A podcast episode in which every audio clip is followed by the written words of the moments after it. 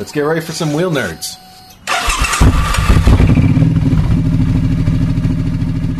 Hi, and welcome to Wheel Nerds, your weekly podcast about motorcycles and Taco Bell.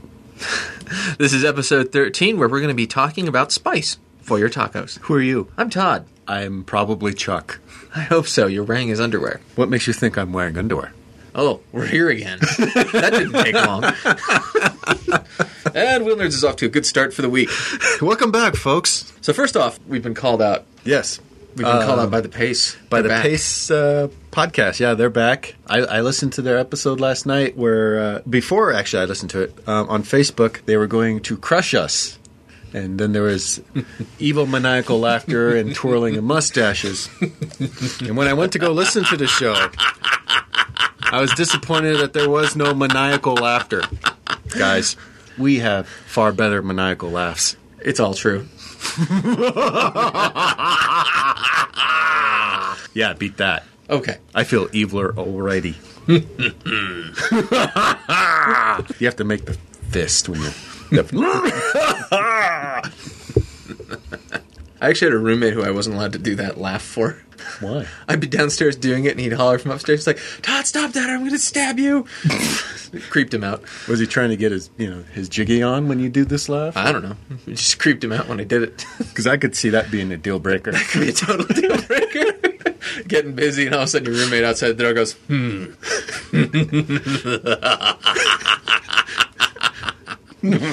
At last, this is a serious episode of Wheel Nerds. This is oh, this is the very special episode. We need a very special episode of Wheel Nerds.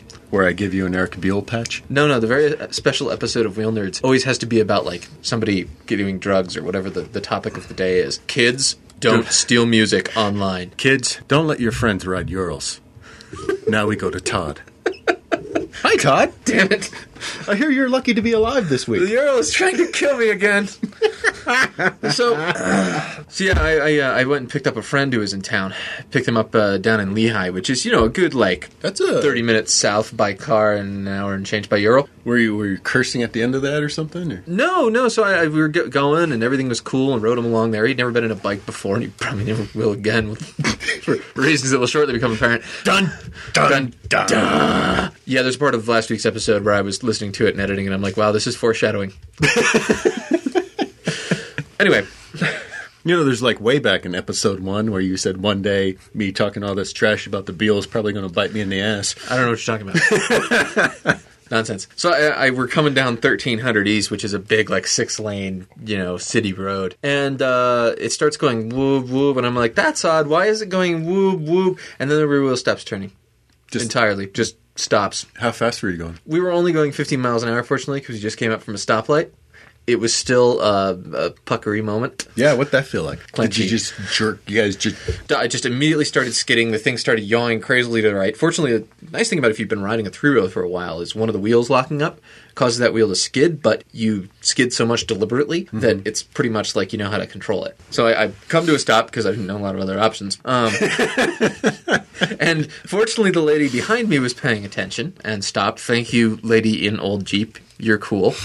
And so, good job. That's uh, yeah, she's one of the good ones. So the bike stalls, and I try to restart it. It's not going anywhere. I can't even make the stupid thing roll even in neutral. Okay, so the two of us jump off the thing and start trying to push it, and we're not having any luck. And then the lady behind us. Now this is where she she she lost a little points for me. She's giving the the hurry up hands. I'm like, two guys jump off of a bike and start trying to push it, and they can't. Do you think we're trying to hurry right now? Do you think maybe we're giving it our best? Obviously not, because you. I mean, you, you can't push your motorcycle out of the freaking road. What's wrong with Well, you? we, we finally figured out the trick was that we, we got it backed up a little bit and then got going real forward real fast and kind of pushed through whatever was stopping us. Oh, I so, so there I was running down 1300 East at rush hour, pushing zero. so once you got it going, you were okay. well, we could get it rolling. Um, so and then we rolled up onto the grass into Sugar House Park and then down the hill across the grass where kids were playing. You know, we're running alongside it, pushing it. We're like, can't stop, can't stop. Get out of the way! move.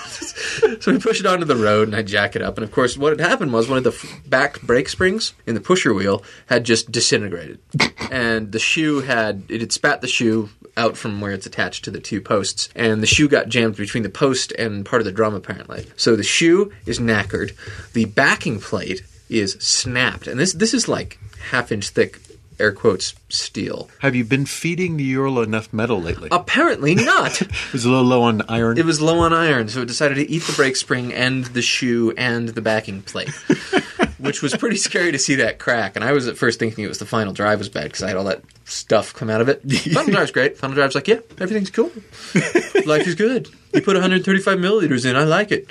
Keep it up, man. it's supposed to say it with a Russian accent. Oh, sorry. The, the, you the- think your bike's from California? The oil was made in California. that was exciting. So basically, I just took out the shoes altogether, burned myself on the exhaust a couple times, and uh, which I hear can happen. Yeah. and uh, and uh, just rode home with no brake on the pusher. The Ural is now pushed up into the back of the garage until I can get a few hundred bucks worth of parts. And yeah, I'm I'm none too pleased. Buell's running great. Thanks for asking. I hate you. Speaking of burns on pipes, the Chuck household had a little uh, Yes. incident, huh? Yeah, I, can, I came uh, riding home on the Volbar today, and my little three year old daughter comes running up to me, and she's so happy she sticks her hand in the exhaust pipe. Oh, Yeah. you can't get off a bike fast enough at that point. Yeah. She Three year old screaming, Oy. she needed some ice cream and some ice pack for her hands to make her happy. She was having a rough day, you know. She uh, Yeah. She came up to tell me she had got dirt in her eye, mm-hmm. and then she, she burned her hand, and then promptly banged her head on the faucet when she went to go rinse it. Oh lordy. it's been it's been an off day. You can tell she's got my genes in her. Yeah, I'm definitely I'm getting I'm, I'm seeing some I'm seeing the family resemblance here. yeah, poor girl. This week we've got an interview with my boss, One of your bosses, one of my bosses, the motorcycle boss. Dale Bell from Utah Rider Ed is going to talk to us about the exciting world of running a school and uh, riding bikes for a living, which sounds neat. Yeah, I would like to do that. It's it's pretty neat. It's not quite as glamorous as it sounds. It's a lot of standing in parking lots, getting awful sunburns, and feet hurt after a bit. You're just the guy for that kind of work. Yeah, yeah. I use a lot of sunscreen. I've got the special like motorcycle instructor SPF a billion. You know, I just turned brown. How can you tell? Er, brown, er. Okay, good save. Uh, I want to talk about Touratech for a second. Uh oh. Uh, you know, I got that Touratech magazine. There's something going on with the guys that founded Touratech. Yeah. I think one of them was abused as a child by an elephant, Okay. or attacked, molested, something. What makes you say this? Well, you know, we, we, we saw their their original catalog. Oh or, sure. You know, you know, yeah, with the guy on the super gigged out GS. That's Yeah, with the elephant, the chasing, elephant him. chasing him. Yeah. Right, right. So in this magazine that I got, there's an article in there about the Zega cases and how the Touratech founder had to go and have an elephant stand on him. Huh. And he wanted a picture of an elephant. Well, you want an elephant standing up because Chuck, the scariest thing in the world is an elephant. Right. Well, that's what I'm saying. Something Yeah, happened to I traumatize this man where he was motivated to build something that an elephant could not destroy. I will beat you next time, elephant. next time. Like, you know, the elephant pushed over his first bike and danced on it or something. Mm-hmm. Yep, makes sense. Reached in through his bedroom window. Took his lunch money. Yeah. Kicked sand in his face at the beach and went off with his best girl. Oh man, I hate it when the elephants do that. So, yeah, there's something about elephants and Touratech there. There's a history. Yeah, there, there's, there's. I think you're right. I think there's a, there's a deep, dark history with elephants. I hear that Touratech's uh, new adventure product for uh, next year's catalog is a bicycle mounted elephant gun. Makes sense. I could buy it. Yeah. I was gonna say if it's if it's if it's adventure biscuits, they owe us like a crap ton of royalties. We still have no pictures of Still have no eating pictures of biscuits. adventure biscuits of any sort. You can do better. I think I'm safe. What? We'll see. Uh, let's see. Speaking of Touratech, on their website they've got a uh, a link to Grant and Susan's Legendary. R80. Yeah, legendary R80 GS. The uh, Grant and Susan are the folks that run Horizons Unlimited. This thing is is like I thought I had a lot of luggage on the Strom, and in fairness, I have the same pieces of luggage as they do. They just have huge ones, Yeah. really, really huge ones. Well, they've been riding this same bike since 1987. Mm-hmm. You know, if you go to Horizons Unlimited, it's all about their round the globe travels. These these two folks are the real deal. It's a fun sight. Yeah, you know, you say adventure and hardcore, and you can't say it sarcastically about them. No, they're, they're pretty adventure and hardcore. Yeah. On, on a bike with just incredible amounts of stuff, too. I mean, Yeah, imagine every box you put on your you could put on your bike, and theirs is about three to four times bigger. yeah, it's crazy. Those side cases, particularly, look like guns. Yeah, they, they totally do look like guns. so we'll post a link up there, and it's uh, it is something else. But uh, they go all sorts of cool places with it. I mean, they got great pictures, and clearly they're having the time of their lives. Yep. And what's really notable about this for me is that rear top case there is what I'm going to aim for with the Buell. Ah, cool. I want a squarish kind of case. Right now, Chuck has the only the highest quality Home Depot toolbox bolted to the back of the Buell. The highest quality twenty dollars can buy you. Yeah, saw that when I came in. It's very classy. Screams class. It does. I made a uh, square platform out of plywood that I'm, I'm mounting up to the stock rack on the the Ulysses. And I'm just trying to perfect that before I move to the cases that are going to go on it.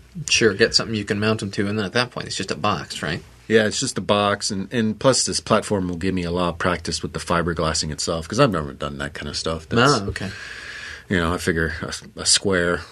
How hard could that be to fiberglass and not screw up? I might have to have you build me a wood sidecar someday. Oh. yeah. All right, Let so me see if I can just build the Fargo cargo box first. yeah, I think the Fargo cargo, Fargo being Chuck's dog, would be would be just swell. yeah. So yeah. great. I have a great picture now in the background at work of uh, a bulldog in the uh, rear trunk of a uh, BMW Yeah. with goggles on. It's funny. My dog's gonna end up that way. And you know, some people point out to me that Hepco and Becker, the people that made the, the cases for the Buell, actually make a Givi like case that's like 50 liters. Huh, And why don't I just buy that? Because I'll bolt right on. I don't know. What's the fun of that? Have you have you seen the the Have you seen the wiring harness for this Strom? I soldered it myself. I put together Molex connectors. It's got two different Molex connectors, a niner and a two spot. There's a lot there. Yeah. People are totally impressed by it. And by people, he means the duck head jammed into his console. Monsieur Canard is very discerning. And he also plugs the hole left over from the last electrical debacle. You know, I think I'm gonna get like an Optimus Prime transformer and just hot glue it to the front of the Buell. That would be sort of cool. Yeah. On the other hand, nobody noticed because of all the crap you have on the front of the Buell. There are a lot of stickers. yes, there are. Including some Wheel Nerd stickers, which I also got on my bike, which are not, unfortunately, our latest round of stickers doesn't seem to be holding up that well to things like sun and heat and being outdoors on a bike. so we're, we're we're working on it. there will be stickers soon someday. Co- coming soonish. Yeah. Maybe someday. Yeah. Let's talk about this classified. So I found this. This is a museum quality piece. Are you ready? Okay. We should call this guy immediately and get right on it. Okay. Ooh, ooh, I got this one. Very rare. 85 Honda VF 1000R, kept like new, out of box, showroom condition. That's a, that's a lot of commas. You'll never see one like this for sale again, comma, in this condition. This is an extra. Ex- Extra. Extraordinary. Extraordinary. Extraordinary dog. Motorcycle. It's the Freddie Spencer special. Moving was asking 12k. Price to sell right now for just 7,000 to a serious buyer. No trades have title. All ready to go. Blah blah blah numbers. the Freddie Spencer special moving.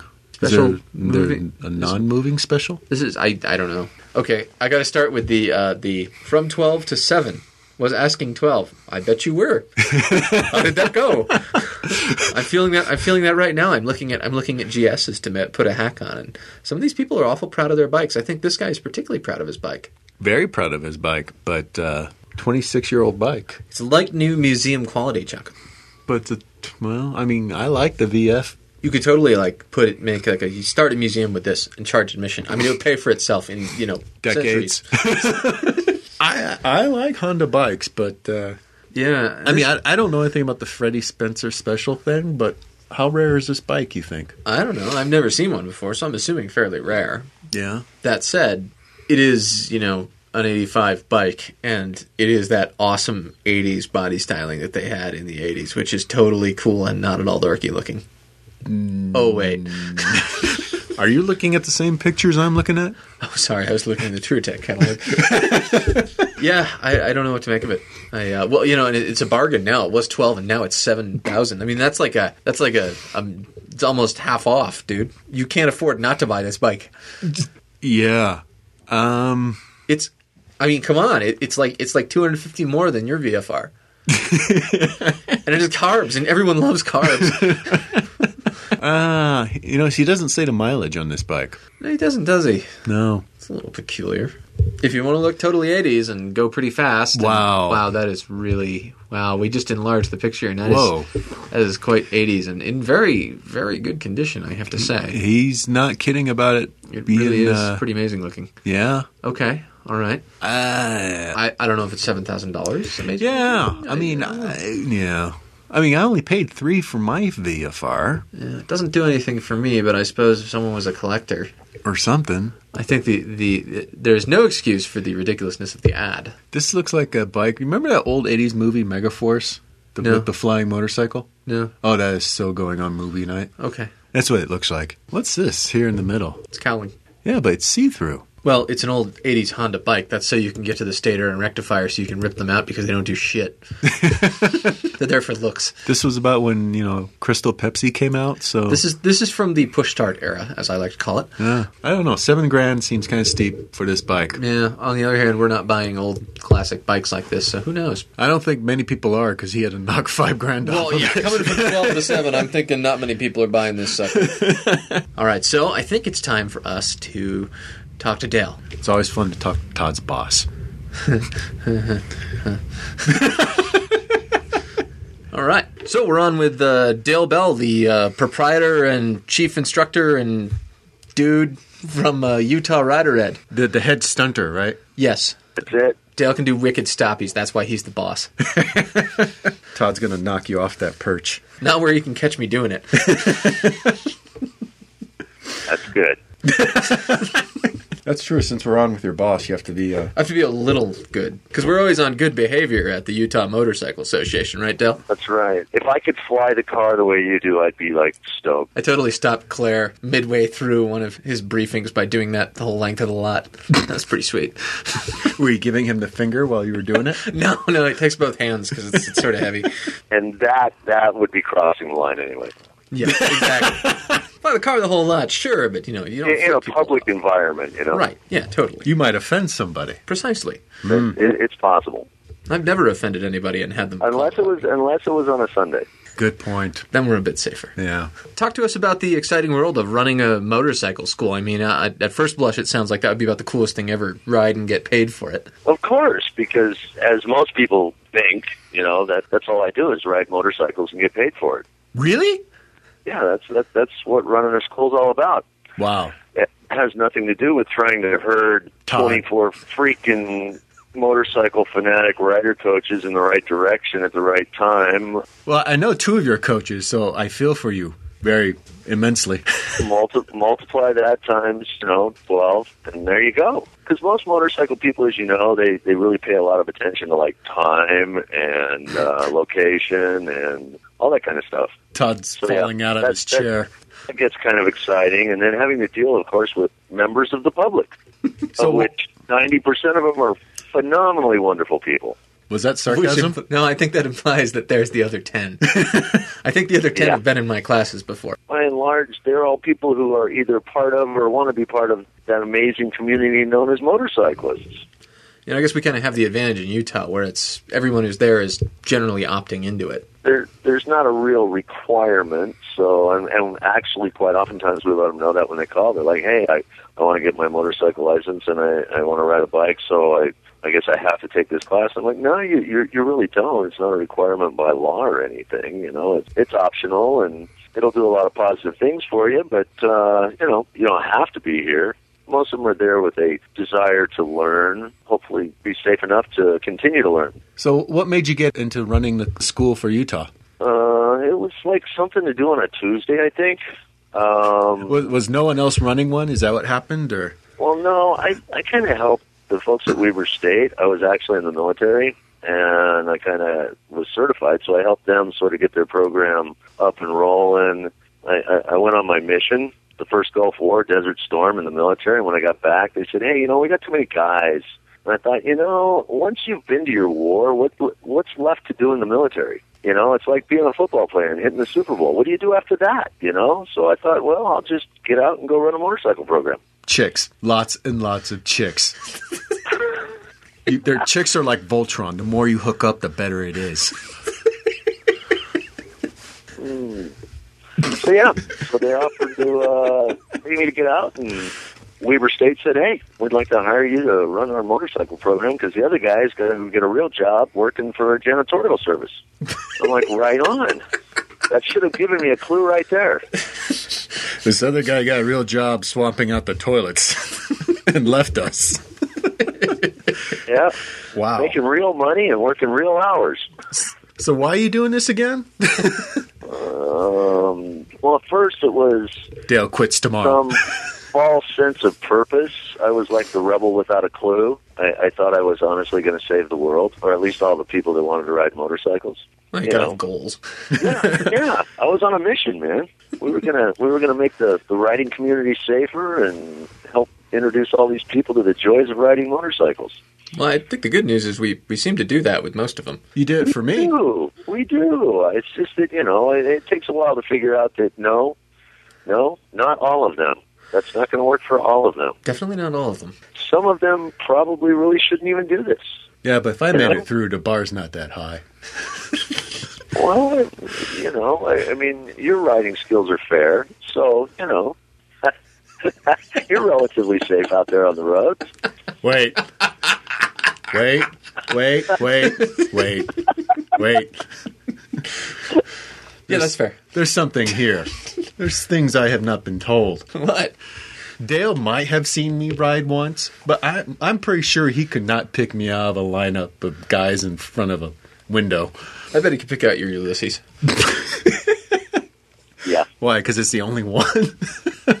Basically. the only one that's not in the repair shop. hey, hey, I'm having a good year. We're going to get to that. Yeah, this is the this is the year of the Ural. Apparently, last year was the year of the Buell. The Buell's having an awesome year. The Buell's wheels all turn. Nothing leaks. Right on. It hasn't tried to kill me in the past week. Did you take a picture of that? Ow! I don't like this guy. He's being pretty polite too for the race. Man, this interview's no good. We're gonna have to scratch this. I, I want to just call up some random hobo. Interview him. Mike, dangerous. Well, this is not too different. I mean, you know, the way you can tell Dale's coming around is you listen, to you kind of sniff the air, and if you smell cigarettes and motorcycle exhaust, you're pretty close. Is that why you farted right before we made this call? No.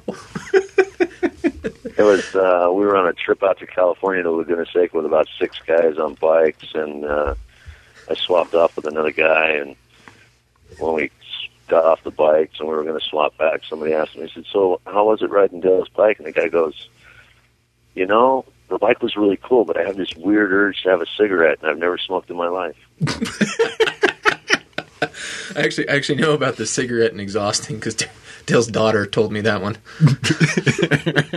she walks up to one of the other instructors and goes, "You smell kind of like my dad." That's weird. eh, you know.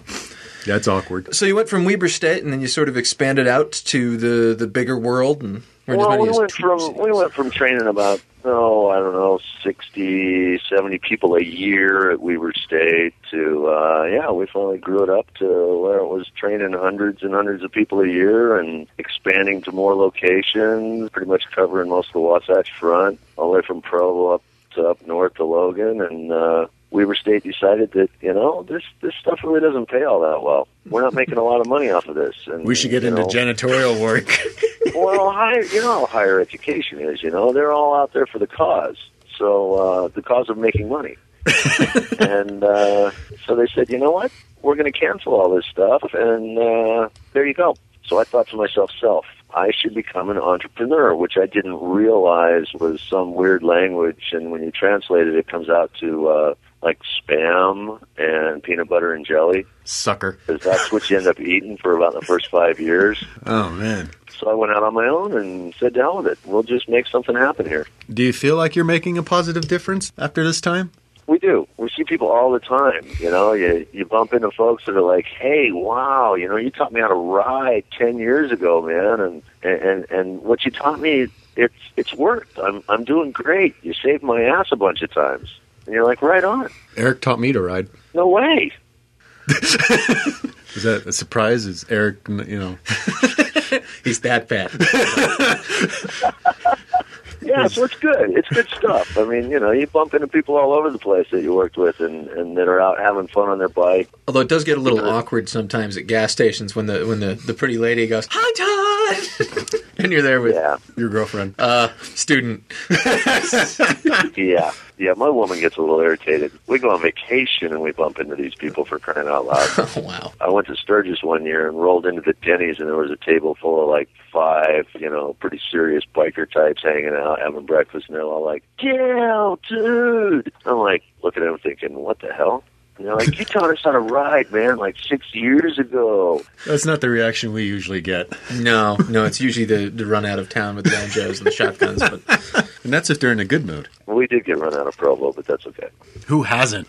you're barely an adult till you've been run out of Provo. Well, when we first started going to Provo, I was always worried about getting into Provo. I'm like, God, I hope I can get there and make my class, and they don't stop me at the border of Utah County. And then after a couple months, I figured out that that's not what you worry about when you go to Utah County. It's whether they're going to let you back out. You know, the bigger it gets, the more paperwork there is, the more you got to deal with the whole less pleasant aspect, which doesn't involve riding motorcycles. Riding a desk a lot, huh? Yep, Riding and a teachers. phone.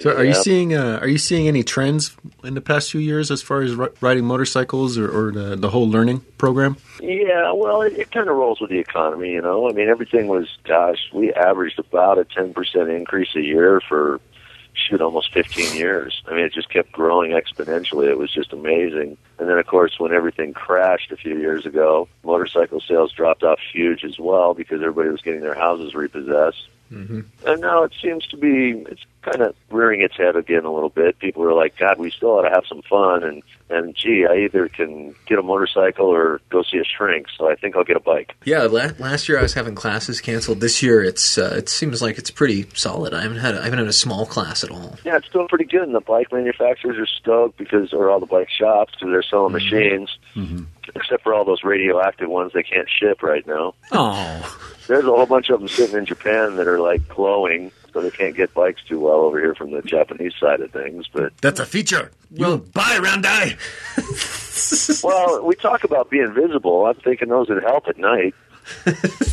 I'm just seeing in 20 years, you know, when the radiation is worn off, there'll be some classics sitting in there. Of course, you know, you, it's probably like a crate full of CBRs. No, that's probably a story with the, the Honda Viffer and the classifieds.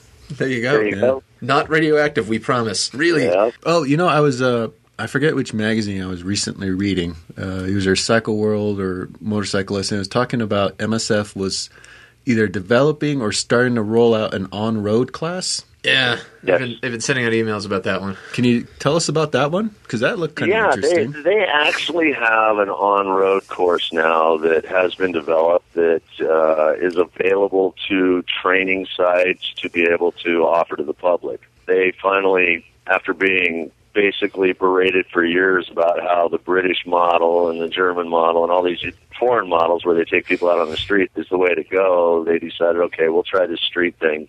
A lot of the reason it took so long was the whole litigation thing hmm. we tried to we tried to do that back in the late '90s. We wanted to start one up, and we got laughed at by everybody from the insurance people to the manufacturers to MSF. Even they're all like, "No, you're crazy." Just because of liability in the you know, we're in the United States, man. Any place where you can make millions of dollars for spilling a cup of coffee, you, you, it's pretty scary putting people on motorcycles and then putting them out in traffic. And especially if anybody knows anything. I mean, these guys were really laughing, saying, "You want them to drive around on motorcycles on streets in Utah? Are you kidding me?" We are at a state where people do U-turns on on-ramps. There you go. so they've got it developed, and we're kind of we're kind of looking at things. There's a lot of, of pretty serious requirements um, as far as implementing goes. So it has it's been implemented in a couple of places. Uh, you're looking at a lot of bike-to-bike communication stuff, uh, video equipment, pre-designated routes, and then you're you're getting in obviously the economic feasibility of it as well. When you combine the upfront costs as well as once you get everything squared away, then you got to get a trainer to come in and figure out whether you actually have anybody that knows what they're doing from the national level. Mm, Oh, okay. I was just picturing Todd walking out to the class and saying, "No, Yeah. I think a trainer might say that when I showed up. so it's, it's it's actually something that I think is going to be coming on pretty strong, and I've got two guys that are are actually working on different aspects of it right now for us.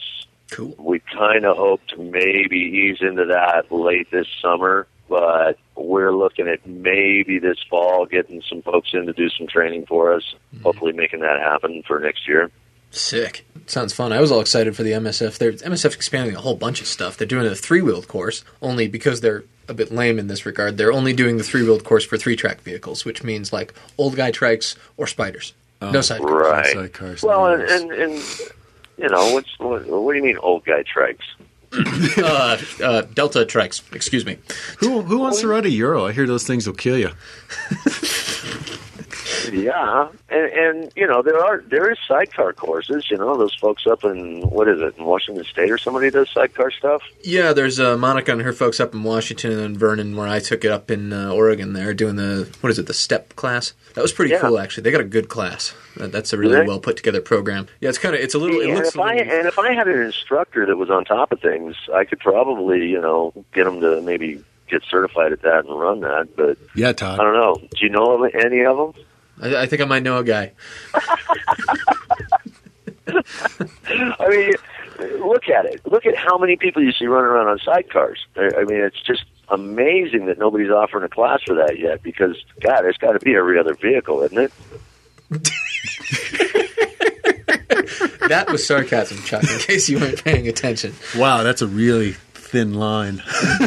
I've got to pay attention. My God, there's there's just tons of them out there. I saw Although another one the other Can-Ams- day. The Can-Ams are coming on, and as we all know, the Harley owners are getting older, so they had to come Mm-hmm. out with their own trike. So their their trikes are actually moving pretty good. Mm-hmm. So as far as the three wheeler goes for the three track vehicle, Yeah, that's, that's little getting a little more popular, and that might be something in the works eventually as well. Hmm That one's a tricky one because the three wheeler, the Delta Trike's going to run like a like a proper three wheeler, and then the uh, Can Am is a whole bunch of nanny stuff, so you can't do a lot of the three wheeler techniques.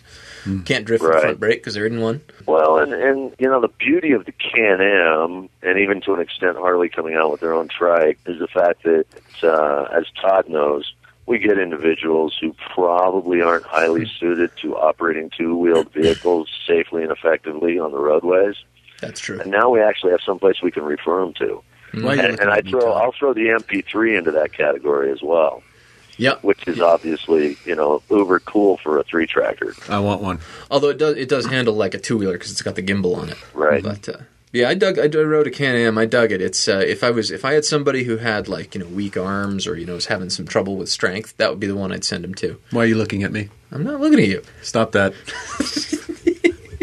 You know if they were rubbish on their Buell and kept breaking it. You know, Shut like a- up. Three. Okay, so so we got to ask because people are going to want to hear it. So, running a school for this long, you got to have some wacky stories, and I'm, I'm sure some of them are about students, and some of them are probably about the instructors. Someone gonna Uh, stop you all the way through the box. I don't know. No, like the one that pinballed off of everybody in the staging area. No, that's not wacky. That's like, oops. Well, you put the right music to it, and it's wacky. yeah, I guess. Dun, dun, dun, dun, dun, dun, dun, dun, dun, dun, dun, I reckon dun, dun, hey, dun. students are amazing. They typically fall into a handful of categories, which is pretty amazing. We're getting a lot of guys these days that are coming in saying that the reason they're taking the class is because their girlfriend will not let them ride their motorcycle until they take a class because that's how they learn to ride, which is really cool as hell because these guys are all bent out of shape because they've got the M chromosome which means they already know how to ride, but their girlfriend's making them take a class, or they won't let, or the girl won't let him touch her CBR. I did have an old guy that was about 90 that, that came to class, and he, he actually came, and he wasn't good for more than about two hours, so we worked with him for about three weeks, and we got him to where he could ride, and then he, he bumped up to a bigger bike. We worked with him for a little bit. He got a handle on that. He says, you know, this has been awesome. It's been a month long process, but I, I can do this now and uh, you know, this is the greatest thing I ever did, including when I was a fighter pilot in Vietnam. I'm like, that's awesome, dude. And he goes, the bitch is now I got to go explain to my mom that I'm getting a motorcycle. I said, are you shitting me? What? He says, he says, no, man, I take care of my mom, and she told me even after Vietnam, eh, one thing I can't do in my life is have a motorcycle. I'm thinking now that I'm going to turn 90 next year, I ought to do it now. What? What? How old is mom? That, that was Wow, his big stress in life was yeah, going home and telling his mom. I'm like, Wait. so many questions. for some weird reason they want to join this group, you know, this, Cool. this little subculture that exists in America and around the world. Well, the rest of the world, it's not so much of a subculture, is it? I don't get that impression. It's a whole different picture. They're just they they it's just all integrated. Here, it's definitely a subculture kind of thing. You ride a motorcycle. That's so dangerous. Yeah, donors, organ Cetera. donor. Well, let's face it. I mean, you know, every kid on the planet immediately when they see a bike, and and yeah. I think it's the duty of every motorcyclist to wave to every little kid that looks at him and and smiles and waves and whatever. You know. Oh, were we And- supposed to do thumbs up? I was giving them the It's finger. your job to do the thumbs up, wave, do something to those little kids. Oh man, I've been uh, doing it wrong. You are, well, that's what she said. So yeah, you need to- they they keep saying that. You know, they say exactly what you said. You know, they see the bike and the little kid gets excited and they say those are dangerous. Don't go near those. So we had a guy come into class one time and he was actually a uh, a shrink. He counseled a lot of pretty hardcore stuff. And he came in and he said flat out, he says, you know, everybody's told me if I get a motorcycle, I'm going to die. I got this mental hang up. I can't get over it. What should I do? And I'm like, dude, I don't know. You're the shrink, man. how, how would I know, you know? So he rolls in with his girlfriend and she just wails and there's no way. He couldn't do it. He couldn't get over the mental hang up because he'd been told by so many people so many times that those damn things are dangerous and, and you're going to get killed. It's funny how the mental thing is always the hardest thing to work around. I find, you know, getting students around the basic motor skills is okay. It's you know, squeeze this, push down on this, turn these, but then the the mental hang up kills them. I was scared to take the class for a while in Thought California. Todd might be teaching or something. No, no. When I was growing up, I knew guys that took the class, and they were like, they yell at you. It's like, you know, it's like a d- drill instructor's yelling at you the whole time. And Well, 90s. prior to prior to 2003, they the MSF revamped their curriculum in 2003, and prior to that, the previous curriculum actually had guidelines which stated point blank that you had to provide certain coaching. Um, feedback to every student on given exercises every time they went by you and there was a lot of stuff built into that that was pretty militaristic uh, and California especially. We always refer to the folks in California as having to follow the Arthur Murray dance steps because they were told that you know you would stand within four inches of this one spot or you were going to get fired. So it was Wow. pretty rigid. Uh, everything you said was really rigid. Fortunately, in 2003, somebody got a clue and said, "Hey, wait a minute. We ought to try and adopt some what they call adult learning principles. I think they're kind of universal. Uh, you know, get people involved, make it positive. Don't talk too dang much because the more you talk, the less people listen. And that's sort of what we've adopted, and uh, it works really well. I think definitely beats the hell out of that drill instructor attitude. Motorcycling is all about being in touch with folks and, and, and the environment and, and just, you know, as, as somebody I had in class once said, I was like, what's the difference between riding a motorcycle and driving a car? And he said, flat. He says, well, when I'm in a car, it's like watching a movie. And when I'm on my bike, it's like being in the movie. It It's is. like I'm in the movie Torque. yeah, Hopefully- there you go. movie. Or, or, or, you know, like Todd, he's in long way around, just hoping that damn bike won't break down again. Dale strikes me as like walking out of the set of Easy Rider. No, could- no. We're, No. we're we're not into that whole yeah Doesn't- yeah born to be wild thing, doesn't, brother. doesn't worry. I'm just hearing this like really kind of laid back sort of vibe. Yep, always laid back. Well, hey, it's bikes, man. It should be fun. It should be relaxed. It should be a good time. What are you riding these days, Dale? Speaking of, as you mentioned, the VFR on KSL. I, that's that's still probably my favorite ride. I don't know. It just it, it hits me in the right spots. It just gives me the right feeling. Uh, you know, not uber powerful and not the greatest transcontinental ballistic missile or anything, but it fits. Cool. That and weird off the wall crap, of course. Always. I noticed the Hawk is back up on KSL. I saw it on there without looking at the name. I'm like, that's Dale's. Not not back up, not back up. Actually, that was the previous one was one that we got for uh, a friend's girlfriend, and she decided to go a different route, so it ended up stuck in my garage. So therefore, I couldn't help it all winter but to tinker with it. Actually, built it in the image of my hawk that you just saw go up there. That uh, is actually it's been a personal project for about I don't know five years, just creating this work of art hawk, which is still a totally awesome bike. But there's nothing left to do with it. It's like you know finishing a sculpture. I'm like, dude, it's done. Time to move on to another one. Are you the guy with the olive drab SV at the track? Um, no, but I'm the grandfather of that motorcycle. somebody somebody made a comment the other day. They, they said something about a bike, and I said, "Yeah, I, I used to have that. I sold that to him." And she goes, "God, you're the grandfather of a bunch of bikes, aren't you?" I'm like, "Yeah, I had that and sold it to him. I had that and sold it to him. I had that and sold it to him." So there's probably about half a dozen folks that I know of running around on on bikes that were at one point in my garage. It's like Mike. Yep. Same kind of same, same number of bikes going through many people. I know who used to own that. well, you know, when you when you've been doing motorcycle stuff for a long, long time. I, moved to Utah in '87. I was an instructor then, and I've been teaching motorcycle safety here and dealing with the dealers and knowing the people. You get these phone calls, and it's like, "Hey, man, you might be interested in this," and I'm like, "Oh, man, I don't need that, but yeah, I might." So you end up getting all these people calling you about motorcycles that you probably shouldn't have. So there was a there was a guy actually walked into a dealership with pictures of an RZ 500 and said to the dealer, "Would you be interested in this?" And they said, "No, but we know a guy that's into that weird crap. Here, call him." They handed him a brochure. Did you buy it? Absolutely, you got to be kidding me! a freaking two-stroke, four-cylinder GP RZ 500. Yeah. And and I'm now the grandfather of it because somebody else we know in the area is currently riding it So, what's your favorite hey. bike? as you've experienced. There's they're they're all different, and and you got to try them. You know what I'm saying? You know what I mean? Oh yeah. Is, is there one standing out in your head as like you know your your all time? People say, "Gee, don't you want the first motorcycle you ever had?" And I'm thinking, "No, man, that was like that was like Oh, 60s, 70s piece of crap that didn't stop, didn't turn, uh, didn't have any suspension, kind of like a Ural, you know." Um, A lot like one. If you were trapped on a desert island with one motorcycle, So I kind of like a little bit more modern stuff to an extent. I guess you know I, I've settled on my VFR as being kind of kind of the bike of the day or the week, the year, and all that. But probably the only thing I actually had that that I think every once in a while, man, I should have that back is uh, my FZ1 was a great all arounder. I took that cross country all the time.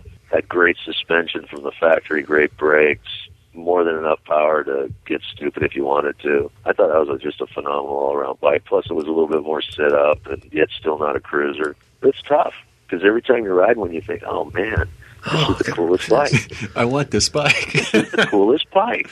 I have I have a giggle factor that tells me whether I should buy it. I got on uh, I got on John's SV 1000 and rode that up State Street and got back and I was giggling too hard to own it. Dude, I, I I was there when you got off that bike, and, and we could, you know, we could see nothing but teeth inside your helmet. You were grinning so hard. I was figuring that thing would be you know pretty much like the Strom but a sport bike. Uh uh I didn't Go fast. well, I, I had a ZX10 for a while. You know, total total wretched excess. Kind of entertaining, kind of nice. Total wretched excess. I mean, out of the Did- track. How many times can you go 180 before it gets boring? You know, Did you have a Corona tank top to go with it? baseball hat backwards. But I'm an old guy now. See, we can't do that stuff. I I'm about to hit my boss because he midlife can do the crisis, stop he's best. what are you going to buy for a midlife crisis? A, a minivan? I'm going to get a minivan and an older woman. A Segway. Ooh, that'd be great. We need some of those for the trailers to go around and pick up cones on. You're so lazy. I'm surprised you don't use the Ural to do that. That never happened. lies. Damn lies. All right. Well, it was great talking with you, Dale. Thanks for your time tonight. Groovy. Hey, Yeah. See, he's, dude, he's right out of Easy Rider. He says groovy. He's really, really not right out of Easy Rider. In fact, I'm trying to picture Dale on a chopper right now, and it's like, Well, I, It ain't am not saying he's on a chopper. He could probably wear the Captain America jacket. dude, dude. well, that's when funny. I, when I was when I was when I was eight, we took my Stingray bike, and my dad helped me put extended forks on it. That was my last chopper. I could see Dale hanging out around the campfire, you know. And that Dennis was Hopper. actually in the 60s. Dale runs a Utah Rider Ed, which if you live in Utah, you should give a call to and uh, get some training. Yeah, we'll Learn put to a ride, link- have some fun. We'll put a link on the site. Very recommended. Taught me to ride. Get the word out and get some more folks riding and hopefully uh, doing it in the right way. Awesome. Well, it's great talking to you, Dale. Thanks a bunch. Thanks, Dale. All right, guys. You guys have Take fun? it easy. Dale, I knew would be great because he's both runs a school, he's an amazing teacher, and he's kind of local color. so you know. All right. So Test rides. test rides. Yeah. No. No, none this week, unfortunately. But exciting news: Motus Motors is doing the across the country thing. They've left home now and they're traveling about. They're going to be at Bonneville Yep. not too long from now. Yep. And I'm going to go out there and I'm going to see if I can get on one, or at least talk to them, or you know, drool on it and rub myself against it inappropriately. Maybe they'll let you ride it if you do that. Ooh, good idea. Yeah. Leave that Todd film all over. I mean, they won't be able to sell it to anyone at that point, right? they probably won't even be able to show it to anyone at that point. uh, don't don't look at that one. That's got Todd all over it. yes, that that could be kind of cool. yeah, Todd will be doing that. Oh, I, I I No won't. Chuck. No Chuck. Chuck will be in San Diego riding the VFR along the coast, Top Gun style. will there be shirtless dudes playing volleyball? We can only hope. I can take my shirt off. You know what you won't need for your trip up the Pacific Coast Highway? What? Snow chains. Oh yeah. Which is a shame because to me, this is a really attractive Farkle. Uh, mm, you know, I saw this thing and I was just like, it kind of is. Kind of yeah. Yeah. So these are actually the Snow Claw motorcycle chains, and uh, I've I've seen things like this before where it's actual chains that you put on the beamer wheel for the winter. Yeah. I got I got okay. So for a hack in the winter, these would be kick ass. Okay. great. You don't have to like make your own studded tires or buy the awful Chinese ones. Yeah, I could see it for uh, for a hack, That would be totally sweet. but for a two wheeler, Well, one wheel grip sometimes. And it's 180 bucks Yeah, for one for five straps. what looked like like five ratchet straps and little claw thingies. But I mean, you know, can you put a price on being able to ride all year? 180 dollars. Apparently, it's one hundred and eighty dollars is the price. I, I don't. I don't know. Ice kind of weirds me out. I mean, I went up to Brigham City with uh, John. We pulled into a, a drive-in, uh, you know, get some burgers, and this was like early spring, mm-hmm. And there was uh, ice in the lot. There was like strips of ice. yeah, little strips of ice that's where it's. And John just came to a complete stop, let me pass him, and then watched me go over this. And waiting to see if you'd fall. yeah, and he said he's had experience with ice before, so you know, let the knucklehead go first. Yeah. And uh, yeah, I, I actually I I, uh, I make it a point whenever I go to vote, I always take a motorcycle. Which when I lived in Park City in November on a motorcycle was probably not a great idea, but I did it, and then uh, I had to get up get it up the street to my mom's new house and put it in her garage because I had no garage of my own at the time. I was living in the tiniest apartment ever. so I, I go up and there's uh, uh, roughly. So I go up to her apartment. There's ice on her driveway, and I'm like, okay, we'll put the feet out like outriggers and sort of slowly make our way up. Let me tell you something: feet up like outriggers, that doesn't do shit. Yeah, because your you know your wheels slipping in ice, your feet are sure to catch that. Yeah, yeah. Motorcycle boots are noted for their excellent grip on ice. Absolutely. You didn't have the full down spikes on your your soles. No, no, No. unfortunately, crampons for riding. Ah, yeah. I. I mean, I had been of time when I had the Mustang, and I had four wheels and studded tires for winter. One could one could make arguments about Mustangs and snow. That's why I sold it. I've had the experience of driving a Mustang in a snow, and all I could think was, "Wow, this is just like a pickup truck in the snow." Yeah. there is no weight on those back wheels at all. No, no, no. Well, you've seen the gentle slope of my driveway. Yeah. You know how I pulled the Mustang into the garage every night? I would back up. along? I would back up across the street and floor it at the driveway. I just had this great image of you with a winch coming out to the Mustang, tow it up into the garage. No, I essentially did an aircraft carrier landing into the garage. With the, you know, I would just slam on the brakes as soon as I hit the asphalt and hope I would stop before the wall. So you could have used these. well, I don't. I don't know if they would help. I had studded tires on the scar. Good point. Good point. there are still. Well, You know they sell bags of concrete, right? Yeah. Before I had the driveway replaced, you could see the claw marks from the old the Mustang. Desperately trying to get purchases it went up the driveway. yeah. Would you put this chain on the Strom and ride it? Probably not.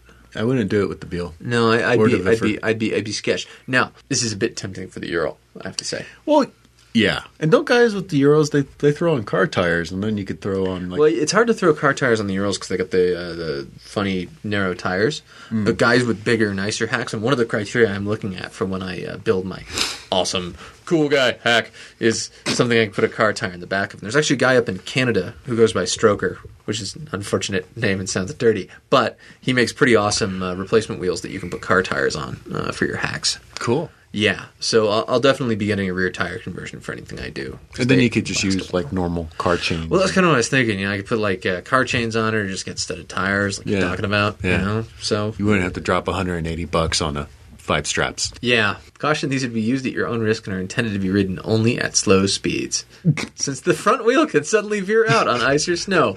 No shit. I guess this is like something you throw in the bottom of your case and hope you never have to use. You know, I gotta, I gotta tell you, if you're out somewhere where this is going to be a problem, stop. You Put up tent, If you fire up stove. if you use something coffee. like this, let us know. Yeah, We- actually, that would be cool to hear about. If any of our listeners have, have had to use chains on their bikes, because man, that just seems scary as shit. yeah, it's a little it's a little off-putting, and sometimes if you were to fall in the snow in the driveway, your girlfriend will take pictures of you, and Chuck will post them all over the internet forever and ever. no, Yes. no, no. I'm sure someday I'll get bored of that. Today's not that day. No, you know this whole year is not looking too good. Yeah, I wish I had been there when the Ural exploded. I hate you so much. Fortunately, we have listener mail, We- and it's yeah. and and you read this one. I'm not reading it. I want you to read it. Come No. on, do it. I don't want to read it. Do it. it. Ah. All right. Who's it from, Todd? Uh, it's from Dante's Dame on Sport Touring, whose name I can't remember. What? Didn't she put her name on the email? Yeah, it didn't. It didn't print. and I and I forgot it. Sorry. I So- just like to point out that the one admitted Todd fan, he doesn't even know their name. I still remember you, Hiram. Weirdo. he remembers you Hiram, because he's outside your windows. Hello.